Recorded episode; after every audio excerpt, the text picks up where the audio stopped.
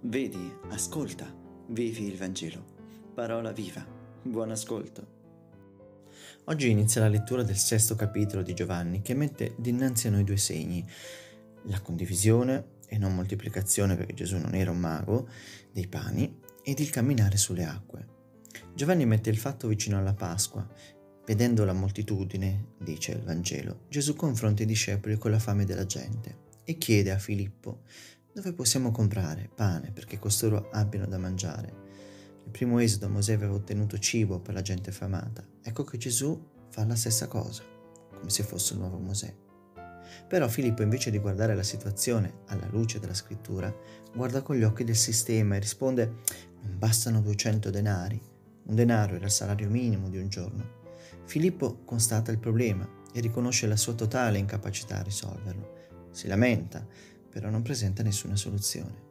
Andrea, invece di lamentarsi, cerca una soluzione. Trova un ragazzo con cinque pani e due pesci, che erano la razione giornaliera di un povero.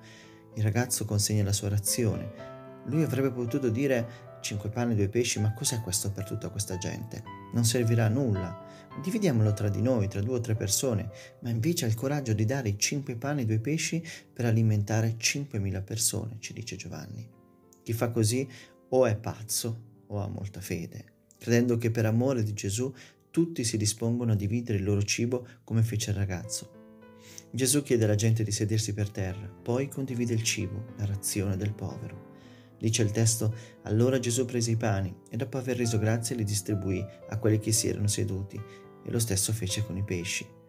Con questa frase, scritta nell'anno 100 d.C., Giovanni evoca il gesto dell'ultima cena, L'Eucaristia, quando è celebrata come si deve, porterà le persone a condividere come spinse il ragazzo a dare tutta la sua razione per essere condivisa.